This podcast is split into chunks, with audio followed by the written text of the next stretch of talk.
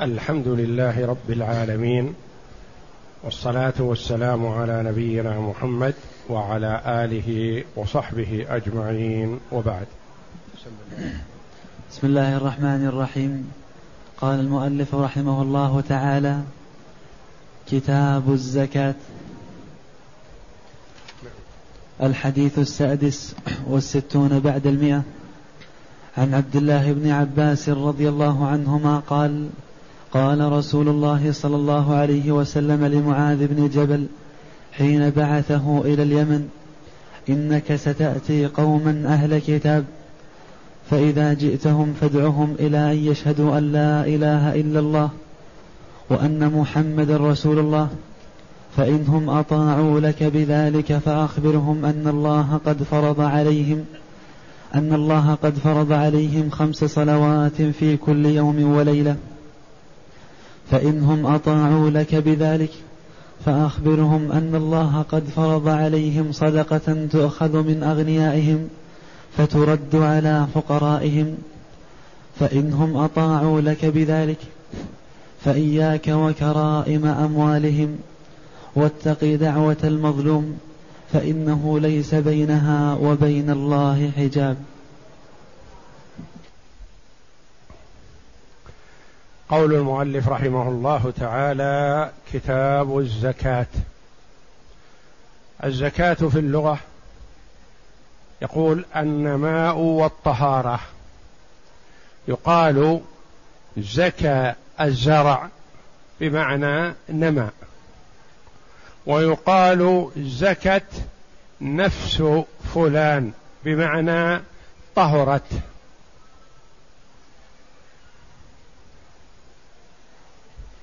هذا تعريف الزكاة في اللغة يعني في لغة العرب.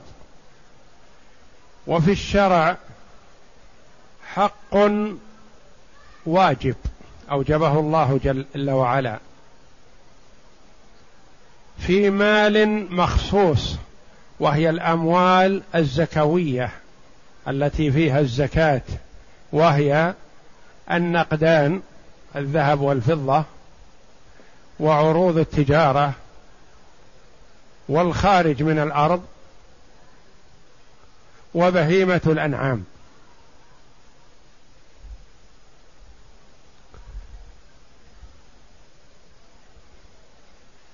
لطائفة مخصوصة وهم الأصناف الثمانية الذين ذكرهم الله جل وعلا في كتابه العزيز في قوله إنما الصدقات للفقراء والمساكين الآية.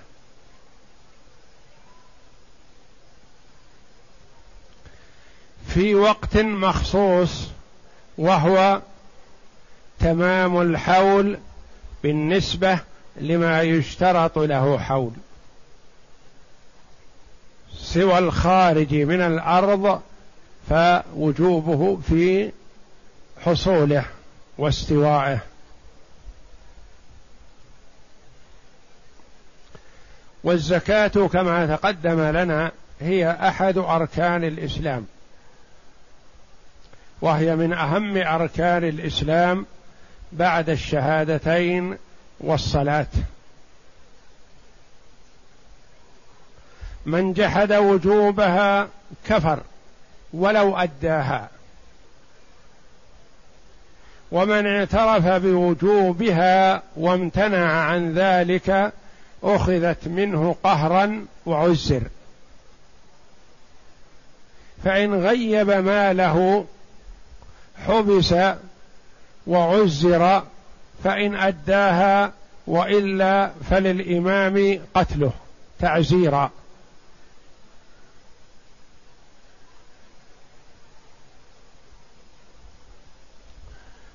والزكاة أوجبها الله جل وعلا على العباد لمصالح عظيمة. مصالح للمزكي الدافع للزكاة. تطهره وتنقيه من الذنوب. وتطهره من البخل والأنانية. وحب المال الحب المنهي عنه. وكفالة لمن جعلها الله جل وعلا لهم من الفقراء والمساكين وتطييبا لنفوسهم وسدادا لحاجتهم الضرورية. فالله جل وعلا العالم بمصالح العباد جعل الزكاة بهذا القدر وهي كافية للفقراء والمساكين. فلو أن المسلمين أدوا زكاة أموالهم كاملة لسدت حاجة جميع فقرائهم لأن الذي أوجبها هو اللطيف الخبير العالم بمصالح عباده جل وعلا فجعلها على قدر سداد حاجة الفقراء والمساكين. والنبي صلى الله عليه وسلم كان يبعث السعاة لجمع الزكاة فيأتون بها للنبي صلى الله عليه وسلم فيصرفها في مصارفها. فلذا يجب على الإمام أن يبعث السعاة لجمع الزكاة وعلى من أتاه مندوب الإمام أو الساعي أن يدفع له الزكاة وتبرأ ذمته بذلك لأنه مأمور بأن يدفعها لمندوب الإمام. فإذا دفعها لمندوب الإمام برئت ذمته سواء صرفت في مصارفها الشرعية أو لم تصرف في مصارفها الشرعية. ما دام أنه سلمها لمن بعثه الإمام فتبرأ ذمته بذلك. والنبي صلى الله عليه وسلم بعث معاذ بن جبل رضي الله عنه أحد فقهاء الصحابة ومن كبرائهم وعلمائهم رضي الله عنه. فقد قال النبي صلى الله عليه وسلم معاذ بن جبل يحشر أمام العلماء يوم القيامة برتوة يعني يتقدم على العلماء. وقال عنه صلى الله عليه وسلم إن معاذ أعلم أمتي بالحلال والحرام رضي الله عنه وأرضاه. وقد بعثه النبي صلى الله عليه وسلم معلما ومصدقا وأميرا فكان رضي الله عنه يجمع الزكاة من أهل اليمن. وبعثه لليمن قيل في السنة العاشرة كما قرر ذلك كثير من العلماء رحمهم الله قبل حجة الوداع. وقيل في أواخر السنة التاسعة بعد رجوع النبي صلى الله عليه وسلم من تبوك. وقيل في السنة الثامنة بعد فتح مكة. وبقي رضي الله عنه باليمن حتى خلافة عمر بن الخطاب رضي الله عنه جاء إلى المدينة ومنها توجه إلى الشام ومات بالشام رضي الله عنه وأرضاه في طاعون في طاعون عمواس. والنبي صلى الله عليه وسلم إذا بعث بعثا أو أرسل أميرا أو معلما علمه وزوده بما يحتاج إليه من التعليم الذي يستنير به. فقال صلى الله عليه وسلم لمعاذ بن جبل إنك ستأتي قوما من أهل الكتاب من قوما أهل كتاب. يعني ليسوا عوام. عندهم علم. هم من اليهود. سكنوا اليمن قديما. فقال له النبي صلى الله عليه وسلم انتبه لمن ستقدم عليهم. أنت تقدم على ناس علماء أهل كتاب يعرفون. ومن المعلوم أن المرأة إذا أراد أن يناصح أو يدعو أو يوجه صاحب علم يختلف عن أن يوجه أمي جاهل. ودعوة أهل الكتاب تختلف عن دعوة المشركين عباد الأوثان. فعلمه النبي صلى الله عليه وسلم بصفتهم ليهتم لذلك. فإذا جئتهم تفاؤل بأنه سيصل إليهم رضي الله عنه. فادعهم إلى أن يشهدوا أن لا إله إلا الله وأن محمدا رسول الله. أهم المهمات وأول شيء هو الدعوة إلى توحيد الله جل وعلا. والنبي صلى الله عليه وسلم مكث بمكة ثلاث عشرة سنة يدعو إلى شهادة أن لا إله إلا الله. وأن محمد رسول الله. فأرشد صلى الله عليه وسلم معاذ بأن يبدأ بدعوتهم إلى الشهادتين. قد يقول قائل إن أهل الكتاب يشهدون أن لا إله إلا الله. فما معنى دعوتهم إلى شهادة أن لا إله إلا الله؟ نقول نعم هم يقولون لا إله إلا الله ويعترفون بوجود الله جل وعلا لكنهم منهم طوائف مشركون مع أنهم أهل كتاب يقولون عزير بن الله وهذا شرك. وهم وإن شهد بعضهم أن لا إله إلا الله فلا يتم لهم تتم لهم شهادة أن لا إله إلا الله إلا بشهادة أن محمد رسول الله. وهم ينكرون ذلك يجحدونه جحدا مع علمهم بذلك. فلذا أمره النبي صلى الله عليه وسلم أن يدعوهم اولا وقبل كل شيء إلى شهادة أن لا إله إلا الله وأن محمدا رسول الله. ومن المعلوم أنه لا يقبل من المرء أي عمل عمله يبتغي به ثواب الله حتى يشهد أن لا إله إلا الله وأن محمدا رسول الله. فلو صلى وصام وحج واعتمر وهو لا يحقق ولم يأت بشهادة أن لا إله إلا الله وأن محمد رسول الله فلا ينتفع بعمله ذلك.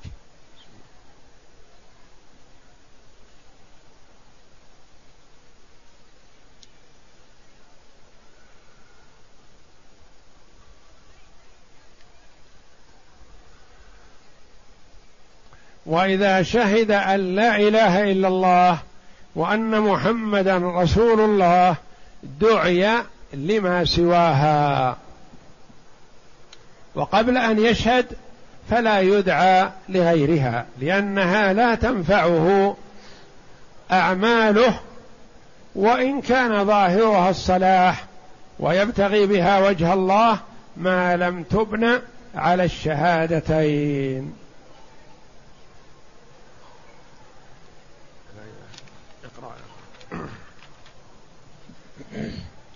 المعنى الإجمالي.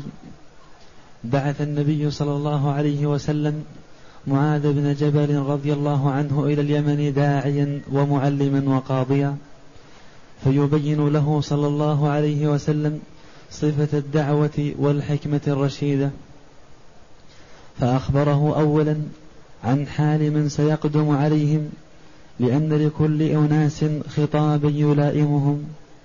فالناس يختلفون. في المخاطبة. لا بد أن يكون الخطاب على مستوى من تخاطبه. نعم. فأخبره أنهم أهل كتاب عندهم علم وحجج يجادلون بها ليأخذ لهم الأهبة. ثم أمره أن يدعوهم بالأهم فالأهم فأهم شيء الشهادتان لأنهما الأساس الذي لا يقوم بناء بدونه. فلا تصح العبادة إن لم يوجد الإقرار قل قال قلبا وقالبا بهما. لا تصح العبادة ولا تنفع في الدار الآخرة. أما الشيء الذي يتعدى نفعه فهذا ينتفع به الكافر لكن في الدنيا.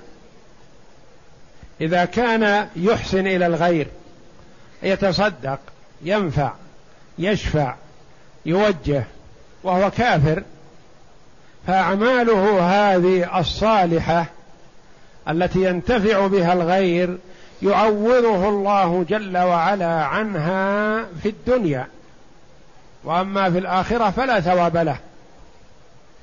وأما الأعمال البدنية التي لا يتعدى نفعها فلا فائدة فيها. لو صلى وصام الكافر وهو على كفره فلا ينتفع بذلك. نعم.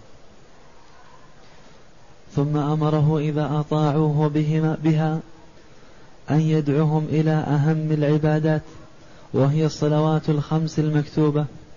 أهم شيء بعد الشهادتين هي الصلوات الخمس. وهي آكد أركان الإسلام بعد الشهادتين. ولا حظ في الإسلام لمن ضيع الصلاة. وأول ما يسأل عنه العبد يوم القيامة الصلاة. وأول ما يحاسب عنه الصلاة. فإن نجح فيها نظر في سائر عمله. وإلا فلا ينظر في سائر عمله والعياذ بالله. وهي الصلة بين العبد وبين ربه. وهي عمود الإسلام. فلا إسلام لمن ضيع الصلاة. وقد قال عليه الصلاة والسلام العهد الذي بيننا وبينهم الصلاة فمن تركها فقد كفر. بين الرجل وبين الكفر أو الشرك ترك الصلاة. فتارك الصلاة يستتاب فإن تاب وإلا قتل. ومن جحد وجوبها كفر بإجماع المسلمين ولو صلى.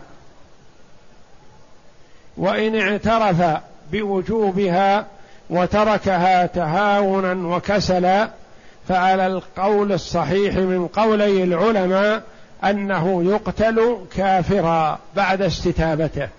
يستتاب فإن تاب وإلا قتل كافرا مرتدا. وقال بعض العلماء إذا اعترف بوجوبها وتركها تهاونا وكسلا فإنه يستتاب فإن تاب وإلا قتل تعزيرا. لا مرتدا ولا كافرا.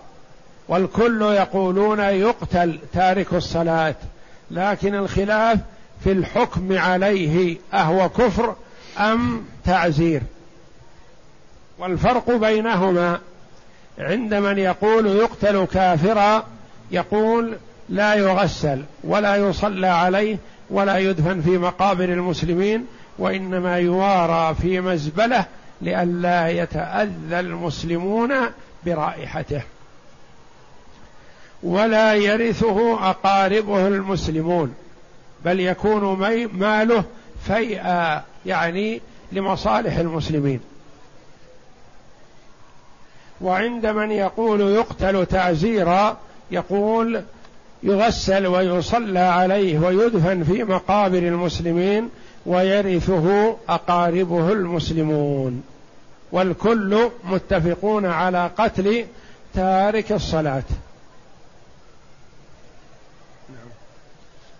ثم يبين لهم بعد التزام الصلاة فريضة الزكاة التي هي قرينة الصلاة وهي العبادة المالية بعد العبادة البدنية.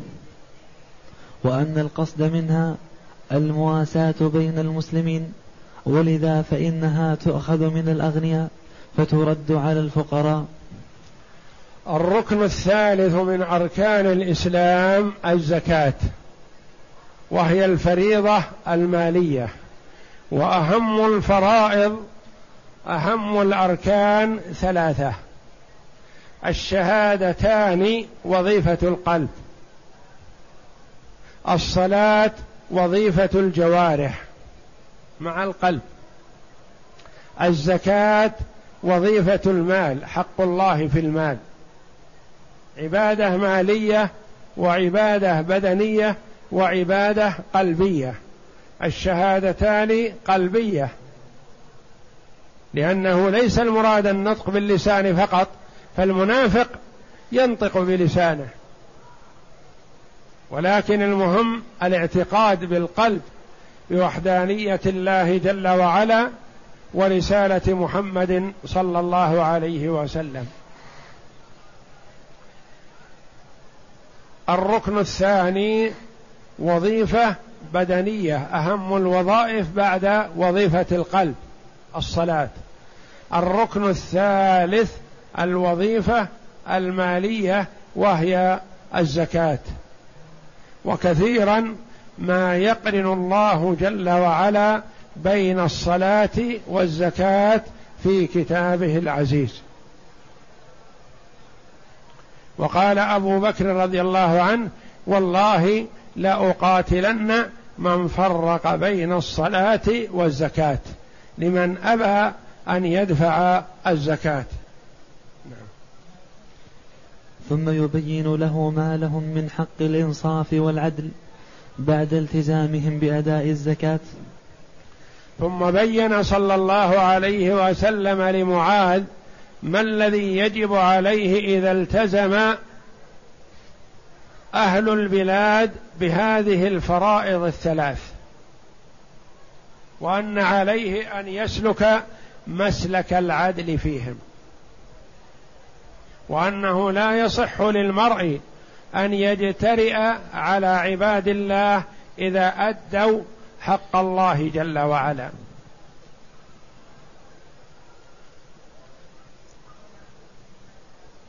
وأن الظلم ظلمات يوم القيامة. وأنه لا يجوز الظلم من أي إنسان كان. فلا يقل أنا مندوب رسول الله صلى الله عليه وسلم فيظلم. أو يقول أنا مندوب الإمام. أو يقول أنا لا أظلم لنفسي وإنما آخذ لبيت مال المسلمين.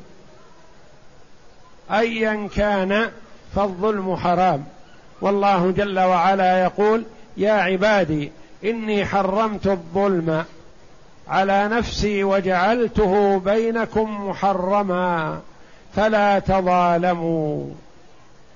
فحذر النبي صلى الله عليه وسلم معاذ بن جبل رضي الله عنه من أن يظلم الناس إذا أدوا حق الله جل وعلا. وليستن به صلى الله عليه وسلم ولاة أمور المسلمين فيجتنبوا الظلم في أنفسهم ويجنبوه ولاتهم ومندوبيهم فيحذروهم من ذلك. نعم. وهي ألا يأخذ الزكاة من الكرام الطيبات بل يأخذ من الوسط لأن مبناها على المواساة. فمبنى الزكاة والغرض منها المواساة. لا الإجحاف بصاحب الزكاة ولا الإجحاف بالفقير والمستحق للزكاة. فلا يجوز ظلم هذا لهذا ولا ظلم هذا لهذا. وما دام أن الغرض منها المواساة فتكون من الوسط. لأن المرء إذا كان عنده نوع من الأنواع من الأموال طيب وعزيز عليه ونفيس ثم أخذ منه أثر عليه.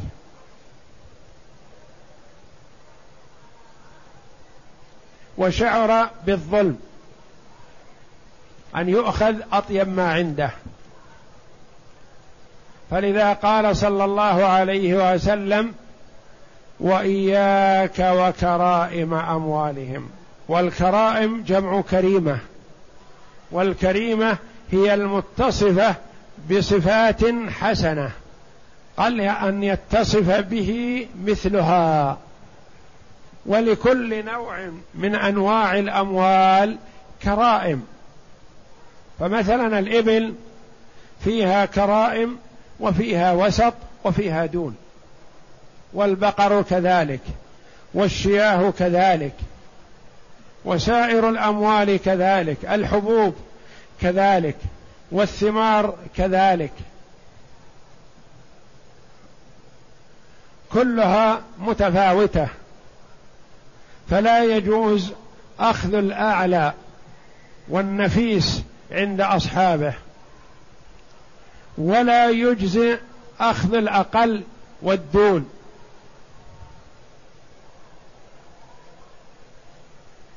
وإنما يكون الأخذ من الوسط. إلا إن طابت نفس صاحبه بالأعلى فذلك خير. تقربا إلى الله جل وعلا كما حصل من بعض السلف رحمهم الله أنه يدفع الطيب والأغلى والأنفس. وهذا من قوة إيمانه بأن ما يدفعه له يجد ثوابه وما يخلفه ويبقيه ليس له وإنما هو لوارثه. فهو إيمانا منه بالله جل وعلا بأن ما يدفعه لوجه الله يكون ثوابه له. وما يبقيه بين يديه يكون لوارثه من بعده. وقد سأل النبي صلى الله عليه وسلم الصحابة رضي الله عنهم قائلا أيكم مال وارثه أحب إليه من ماله؟ قالوا يا رسول الله ما منا أحد إلا ماله أحب إليه من مال وارثه. قال فإن ماله ما قدم ومال وارثه ما أخر. فإذا قدم المرء المال الطيب والأحسن والأنفس فذلك خير ويقبل منه لكن لا يلزم به. والله جل وعلا قال لن تنالوا البر حتى تنفقوا مما تحبون وقال جل وعلا ولا تيمموا الخبيث منه تنفقون ولستم بآخذيه إلا أن تغمضوا فيه.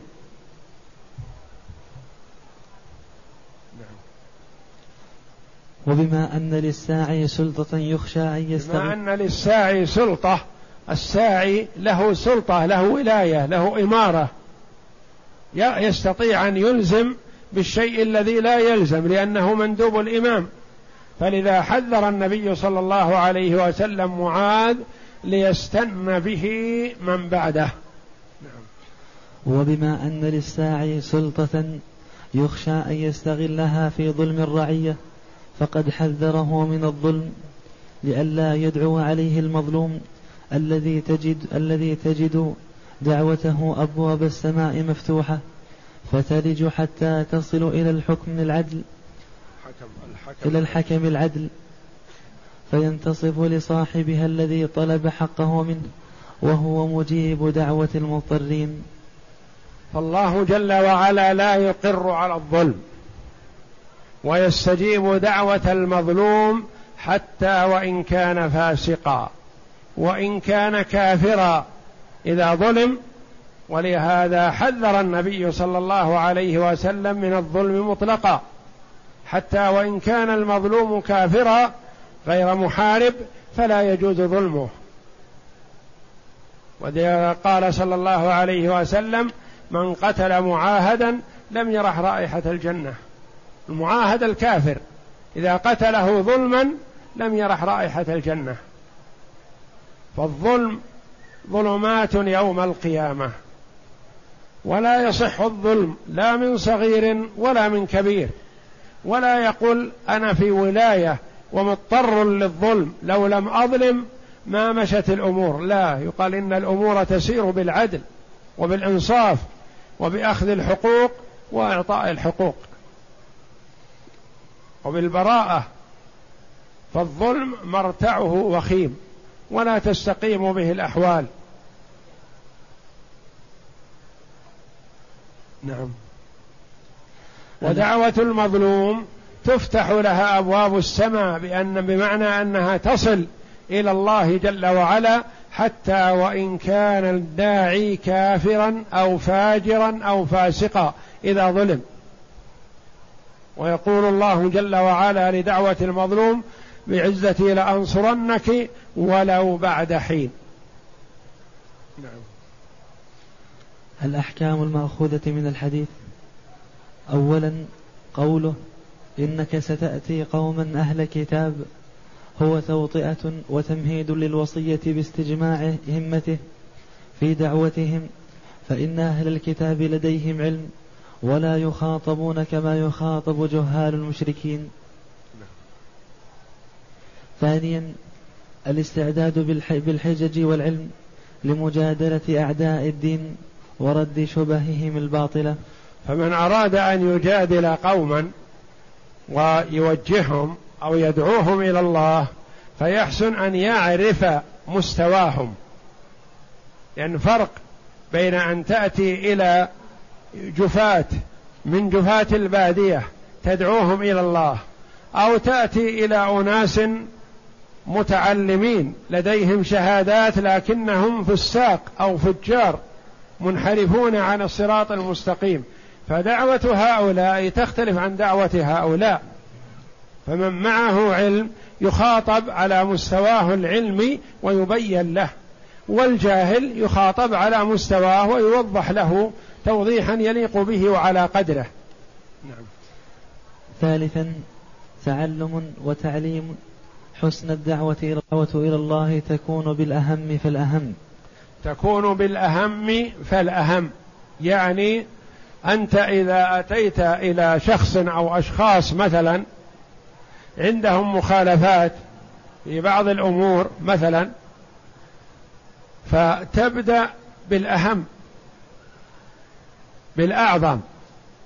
مثلا إذا كان يشرب الدخان مثلا ولا يصلي أو يتساهل في الصلاة ما تبدأ به في شرب الدخان؟ وإنما تبدأ به في الصلاة لأنها الأهم لأنها ركن الإسلام الأعظم بعد الشهادتين. فإذا صلى وحافظ على صلاته فإن صلاته بإذن الله تنهاه عن الفحشاء والمنكر.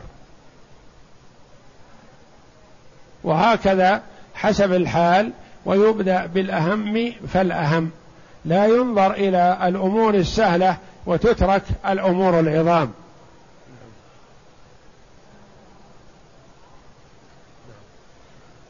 خامسا أن أهم شيء هو التوحيد لأنه الأساس الذي لا تصح العبادات بدونه وهذا هو المراد من تقديم الدعوة اولا إلى التوحيد والإيمان. أهم شيء التوحيد. شهادة لا إله إلا الله وأن محمدا رسول الله. لأن الله جل وعلا يقول لو أتيتني بقراب الأرض خطايا ثم لقيتني لا تشرك بي شيئا لأتيتك بقرابها مغفرة. فجميع الذنوب إذا شاء الله غفرها سوى ذنب واحد فهو لا يغفر وهو الشرك. لأن الله جل وعلا يقول إن الله لا يغفر أن يشرك به ويغفر ما دون ذلك لمن يشاء. فالمسلم إذا شهد أن لا إله إلا الله وأن محمد رسول الله لو اقترف أي ذنب من الذنوب غير مكفر فإنه لا يخرج من الإسلام. وإن زنى وإن سرق وإن شرب الخمر ما دام يشهد أن لا إله إلا الله ويأتي بأركان الإسلام فهو مسلم لكنه يقال عنه مسلم فاسق أو مسلم ناقص. الإسلام ناقص الإيمان وأما أن يخرج من الإسلام بالسرقة أو بالزنا أو بشرب الخمر فلا. والتوحيد هو الذي تبنى عليه سائر الأعمال. إذا وجد التوحيد فالعمل بإذن الله العمل الصالح ينفع وان قل وإذا انتفى التوحيد والعياذ بالله فلا ينفع أي عمل. سادسا أن الصلوات الخمس تأتي في المرتبة الثانية لأنها عمود الدين. نعم الصلاة هي أهم أركان الإسلام بعد الشهادتين بعد شهادة لا إله إلا الله وأن محمد رسول الله. وهي الصلة بين العبد وبين ربه. وهي الفارق بين المسلم والكافر. فالمصلي مسلم وتارك الصلاة كافر. العهد الذي بيننا وبينهم الصلاة فمن تركها فقد كفر. بين الرجل وبين الكفر أو الشرك ترك الصلاة. سابعا أن الزكاة تأتي في الدرجة الثالثة. الدرجة الثالثة يعني بعد الشهادتين. هذه الدرجة الأولى بعد الصلاة وهي الدرجة الثانية والدرجة الثالثة هي الزكاة. نعم. ولم يذكر النبي صلى الله عليه وسلم من الأركان إلا ثلاثة مع أنه بعث معاذا بعد فرض الصوم والحج. وفي هذا نكتة أجاب عنها العلماء بأن قوله تعالى فإن تابوا وأقاموا الصلاة وآتوا الزكاة فخلوا سبيلهم هو من سورة براءة التي نزلت بعد فرض الصوم والحج قطعا. فكأن الحديث مساوقة لهذه الفتنة القرآنية. هذا مع إجماع العلماء على أن أركان الإسلام خمسة لا يتم إلا بها كلها. قد يقول قائل ألم يكن بعث معاذ إلى اليمن كما قلتم على الصحيح في السنة العاشرة وقيل في السنة التاسعة وقيل في السنة الثامنة؟ ألم تكن بقية أركان الإسلام مفروضة؟ الصيام مفروض والحج فرض في السنة التاسعة. لما لم تذكر؟ يقال أولا أن النبي صلى الله عليه وسلم إذا علم وذكر الأركان فإنه يذكرها جميع لقوله صلى الله عليه وسلم بني الإسلام على خمس. أما إذا لم يكن الغرض بيان الأركان فإنه يكون بيان الدعوة إلى الله جل وعلا وهذه تتحقق بثلاثة الأركان. لأنها هي أهم شيء. فأهم الأركان القلبية الشهادتان. أهم الأركان البدنية الصلاة. أهم الأركان المالية هي الزكاة والصوم ركن بدني وقد لا يجب على كل أحد وقد يكفي عنه الكفارة المالية فالمرء إذا ما استطاع أن يصوم ولا يأمل الشفاء من مرضه إن كان مريضا أو كان شيخوخة كبير فإنه يطعم عن كل يوم مسكين ويفطر. كما فعل أنس بن مالك رضي الله عنه في السنتين الأخيرتين من حياته كبر وزاد عمره عن مائه سنة رضي الله عنه فلم يستطع الصيام في السنتين الأخيرتين من حياته فكان إذا دخل رمضان جمع ثلاثين مسكينا وأطعمهم طعاما يشبعهم وأفطر سائر الشهر رضي الله عنه. والحج لا يجب إلا على من استطاع إليه سبيلا. وقد لا يجب عليه بنفسه وإنما يرسل من يحج عنه. بخلاف هذه الأركان الثلاثة فإنها لا يعذر بها أحد. الشهادتان والصلاة ما دام العقل باق فلا يعذر بهما أحد. والزكاة حتى لو فقد العقل فإنها حق الله في المال. يخرج الزكاة ولي القاصر من صغير أو كبير مخرف. فلا تسقط هذه الأركان بحال. ولا يقال إن بقية الأركان لم تفرض بعد بل قد فرضت لأن بعث معاذ في آخر حياة النبي صلى الله عليه وسلم.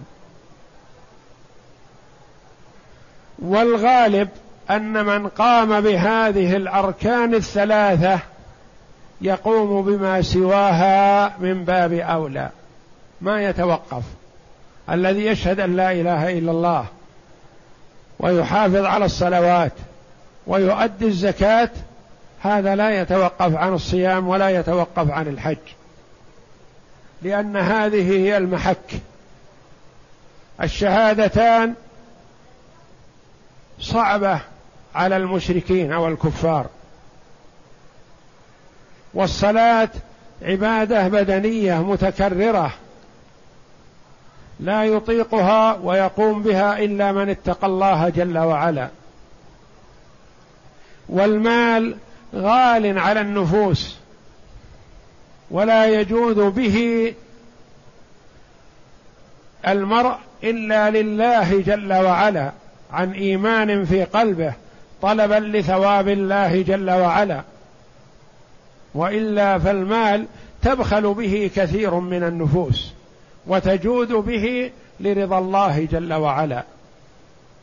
فإذا أدى المرء هذه الأركان الثلاثة فإنه سيقوم ببقية الأركان بسهولة ويسر. ثم إن الله جل وعلا أكد على هذه الأركان في سورة التوبة وهي آخر ما نزل من آخر ما نزل من القرآن وفي آيتين في صدر السورة فإن تابوا وأقاموا الصلاة وآتوا الزكاة فإخوانكم في الدين. فإن تابوا وأقاموا الصلاة وآتوا الزكاة فخلوا سبيلهم. وبقية الأركان مفروضة لكن لأكا لآكدية هذه الأركان الثلاثة. الثامن أنه لا ينتقل من دعوة إلى أخرى حتى يطاع في الأولى. لا يقل لهم صلوا وقد أبوا أن يشهدوا أن لا إله إلا الله وأن محمدا رسول الله. فلا يسوغ ذلك لأنها لا تنفعهم الصلاة مع عدم الشهادة. وكذلك إذا شهدوا فلا يقول لهم زكوا وهم لم يصلوا بعد بل يأمرهم بالصلاة فإذا أطاعوا أمرهم بما بعدها. نعم. تاسعا أن الزكاة مواساة لأنها تؤخذ من الأغنياء لتعطى الفقراء. هذه من فوائد الزكاة أنها مواساة وكفالة اجتماعية وضمان اجتماعي وسداد حاجة ومؤونة لصنف من إخواننا المسلمين. عاشرا أنه لا يحل للساعي أن يأخذ الجيد العالي بل يأخذ الوسط إلا إذا سمح بذلك رب المال بلا حياء ولا إكراه فالحق له وقد بذله. ولا يجوز للساعي أن يستغل حياء صاحب المال ويقول له أظنك تسمح لي بأن آخذ الجيد فيستحي ذاك ويقول نعم. وإنما يطلب منه أن يدفع هو الوسط ويقبل الساعي الوسط فلا يرده يقول لا أريد من هذا النوع ونحو ذلك. وإنما تكون الزكاة من وسط المال. وكذلك سائر الأموال مثلا فمثلا التمور لا يأخذ المصدق من أطيبها ولا يأخذ من أدناها وإنما يأخذ من الوسط ولعل المراد والله أعلم الوسط من كل صنف.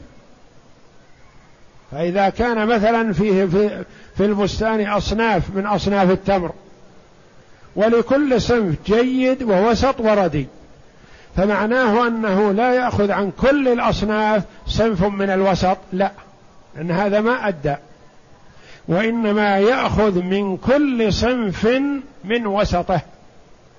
فالنوع الجيد مثلا فيه طيب وفيه وسط وفيه ردي فيأخذ من الوسط.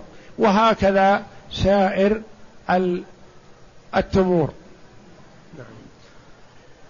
الحادي عشر أن يخشى الساعي من ظلم الناس فإن ظلمهم سبب في دعائهم عليه الذي لا يرده الله تعالى لأنه طلب العدل والحكم والله أعدل العادلين وأحكم الحاكمين وفي الحديث دليل على فداحة الظلم فالظلم مرتعه وخيم والظلم ظلمات يوم القيامة.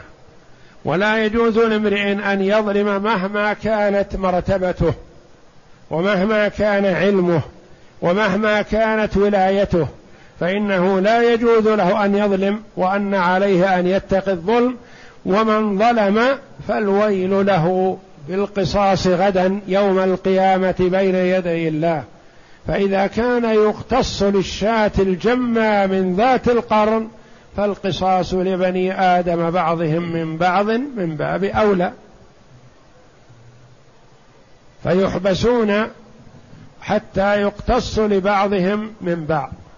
والقصاص هناك ليس بالدراهم ولا بالدنانير ولا بالريالات ولا بالأطعمة ولا بالعقارات وإنما القصاص بالحسنات والسيئات. يؤخذ من حسنات الظالم للمظلوم. فإذا نفدت حسنات الظالم أخذ من سيئات المظلومين وطرحت عليه والعياذ بالله ثم طرح في النار. وهذا هو المفلس الذي أخبر عنه النبي صلى الله عليه وسلم من أمته يوم القيامة. من يأتي بصلاة وصيام وزكاة وحسنات أمثال الجبال. ويأتي وقد شتم هذا وضرب هذا وأخذ مال هذا فيؤخذ لهذا من حسناته وهذا من حسناته فإن فنيت حسناته ولم يقضى ما عليه أخذ من سيئاتهم فطرحت عليه فطرح في النار والعياذ بالله. أتى بحسنات كثيرة. له أعمال جليلة في الحسنات لكنه لا يبالي بالظلم والعياذ بالله. فيقتص للناس منه ولا يترك لكونه كبير أو صغير. القصاص من كل أحد يوم القيامة. والنبي صلى الله عليه وسلم أعطى من نفسه القصاص في الدنيا عليه الصلاة والسلام.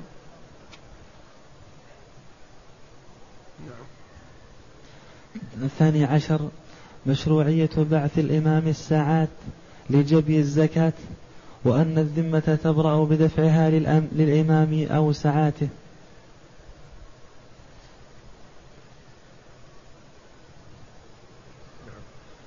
ثالث عشر في الاقتصار على الصلوات الخمس دليل على عدم وجوب الوتر.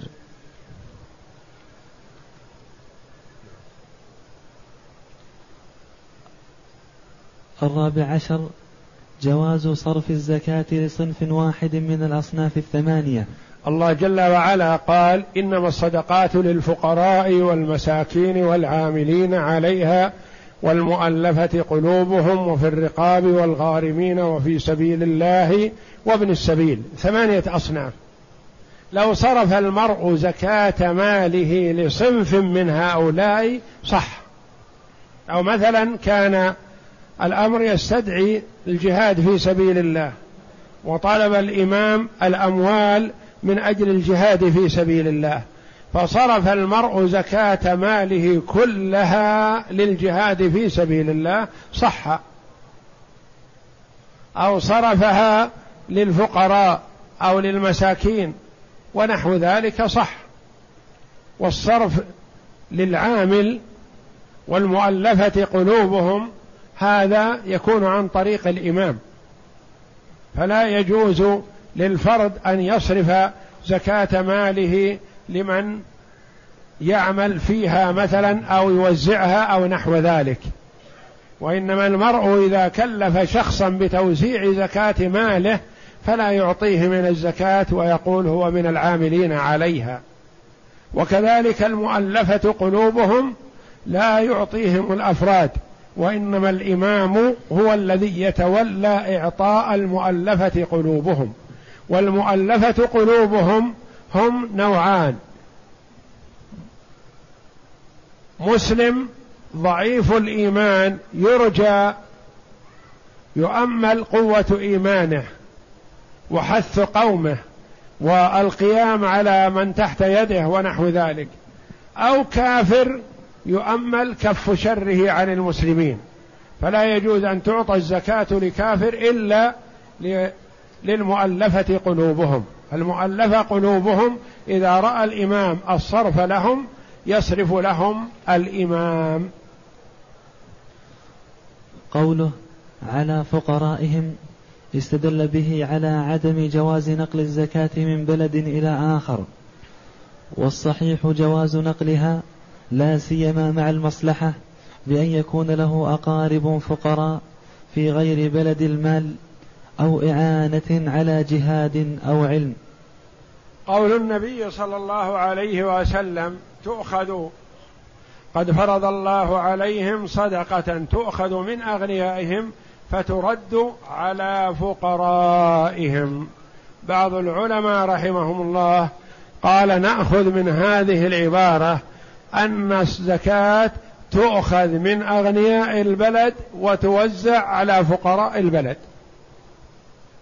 فما دام أن في البلد فقير فلا ننقل الزكاة إلى مكان آخر لقوله من أغنيائهم وترد على فقرائهم.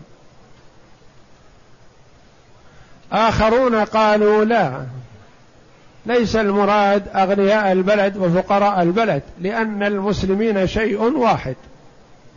فتؤخذ من أغنياء المسلمين وترد على فقراء المسلمين. ثم إنه قد تكون الحاجة في بلد أكثر منها في بلد آخر. وقد تكون الحاجة إلى الجهاد في سبيل الله في بلد ما غير موجودة في بلد آخر ولا يوجد في هذا البلد مثلا من يقوم بهذا الشيء بماله. أو يكون في البلد فقراء كثير وليس فيه أغنياء. فمن أين يأكل هؤلاء؟ وإنما المسلمون شيء واحد. تؤخذ من أغنياء المسلمين وترد على فقراء المسلمين ولعل هذا هو القول الصحيح إن شاء الله وخاصة إذا استدعى الأمر ذلك. قد يكون المرء في بلد ما وتجارته فيها لكن له أقارب فقراء في قريته أو في بلاده البعيدة وهم يتطلعون إلى زكاة ماله وهم في حاجة فصرفها إليهم اولى وكذلك الحال إذا كان مثلا في جهة ما فيها جهاد للكفار وليس عندهم أموال تكفيهم وهم في حاجة إلى أموال المسلمين الأباعد عنهم فيرسلون إليهم زكاة أموالهم ليستعينوا بها على الجهاد في سبيل الله. كذلك يكون في بلد ما فقراء كثير وليس عندهم أغنياء ينفقون عليهم فيرسل لهم إخوانهم المسلمين ممن أعطاهم الله الغنى يرسلون لهم زكاة أموالهم وإن لم يكونوا في بلادهم لأن المسلم اخو المسلم. وكان النبي صلى الله عليه وسلم يبعث عماله على الصدقة فيأتون بها المدينة ليفرقها فيها وهو إحدى الروايات عن الإمام أحمد والمشهور من مذهبه القول الأول. السادس عشر ومما يضعف القول بعدم نقلها أن أعيان الأشخاص المخاطبين في قواعد الشرع الكلية لا تعتبر فقد وردت مخاطبتهم بالصلاة ولا يختص بهم الحكم قطعا. ما يضعف القول بعدم نقل الزكاة يعني أن الأولى نقل الزكاة أن أعيان الأشخاص المخاطبين يعني قوله تؤخذ من أغنيائهم يعني أغنياء أهل اليمن وترد في فقرائهم في فقراء اليمن. نقول لا هذا ليس مراد لأنه حتى لو كان المراد أخذه من فقراء من أغنياء اليمن وترد في فقراء اليمن فالأشخاص غير معينين غير مقصودين بالذات وحدهم. وإنما هذا حكم عام. فالنبي صلى الله عليه وسلم إذا أوصى فردا من أفراد الصحابة بأمر من الأمور فهذا وصية للأمة كلها. والنبي صلى الله عليه وسلم جاءه سفيان بن عبد الله الثقفي رضي الله عنه فقال يا رسول الله قل لي في الإسلام قولا لا أسأل عنه أحدا بعدك. فقال النبي صلى الله عليه وسلم قل آمنت بالله ثم استقم. هل يصح أن نقول هذه وصية لسفيان بن عبد الله وحده؟ لا هذه وصية للأمة كلها. أوصى النبي صلى الله عليه وسلم فردا ليس هو المقصود بالذات وحده وإنما هي وصية للأمة كلها. فكذلك قوله من أغنيائهم في فقرائهم ليس المقصود أهل اليمن وحدهم وإنما المقصود عموم المسلمين. كما يؤمر مثلا يقول مر أهل اليمن بالصلاة. نقول مأمورون بالصلاة وحدهم. كل المسلمين مأمورون بالصلاة وهكذا. أن أعيان الأشخاص المخاطبين في قواعد الشرع الكلية لا تعتبر لا يعتبر عين الأشخاص وإنما يعتبر الجنس والعموم. فوصيه النبي صلى الله عليه وسلم لأبي هريرة رضي الله عنه ولأبي ذر رضي الله عنه بثلاث ليس المقصود بها الشخصين هذين فقط وإنما هي للأمة قاطبة. أوصاني خليلي صلى الله عليه وسلم بثلاث صيام ثلاثة أيام من كل شهر وركعتي الضحى وأن أوتر قبل أن أنام. هذه وصية عامة. والله أعلم وصلى الله وسلم وبارك على عبد ورسول نبينا محمد وعلى آله وصحبه أجمعين.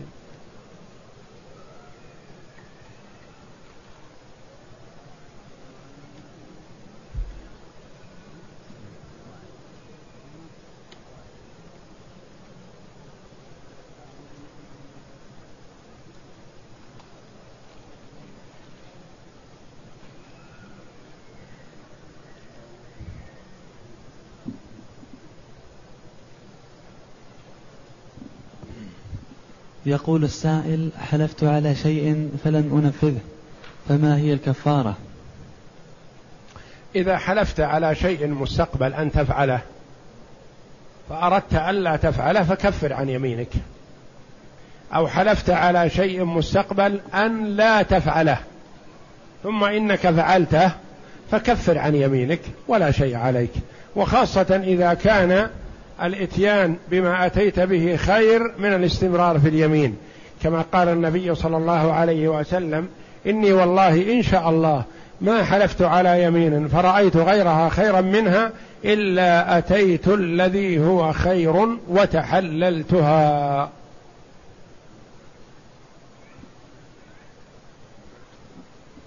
يقول السائل هل يجزئ صيام الاثنين والخميس؟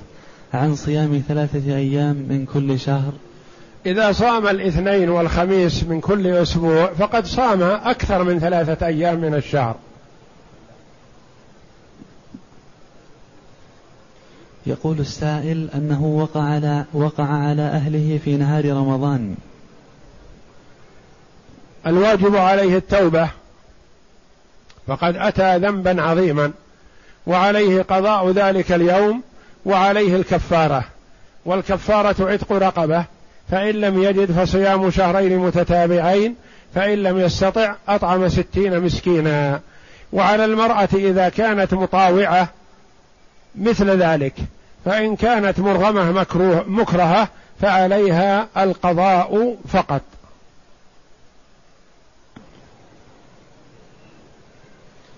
تقول السائلة أن في الحرم نساء ينهين عن عن التحجب وقت الصلاة. المرأة إذا كانت امرأة من الرجال الأجانب فيجب عليها أن تحتجب عنهم وتغطي وجهها وجميع بدنها سواء كانت في الصلاة أو محرمة أو في أي حال من الأحوال. فإذا خلت عن الرجال الأجانب وكانت تصلي فتكشف وجهها فالصلاة فالوجه ليس بعورة في الصلاة إذا كانت بعيدة عن الرجال الأجانب وكذا إذا كانت محرمة. والله أعلم. وصلى الله وسلم وبارك على عبده ورسول نبينا محمد وعلى آله وصحبه أجمعين.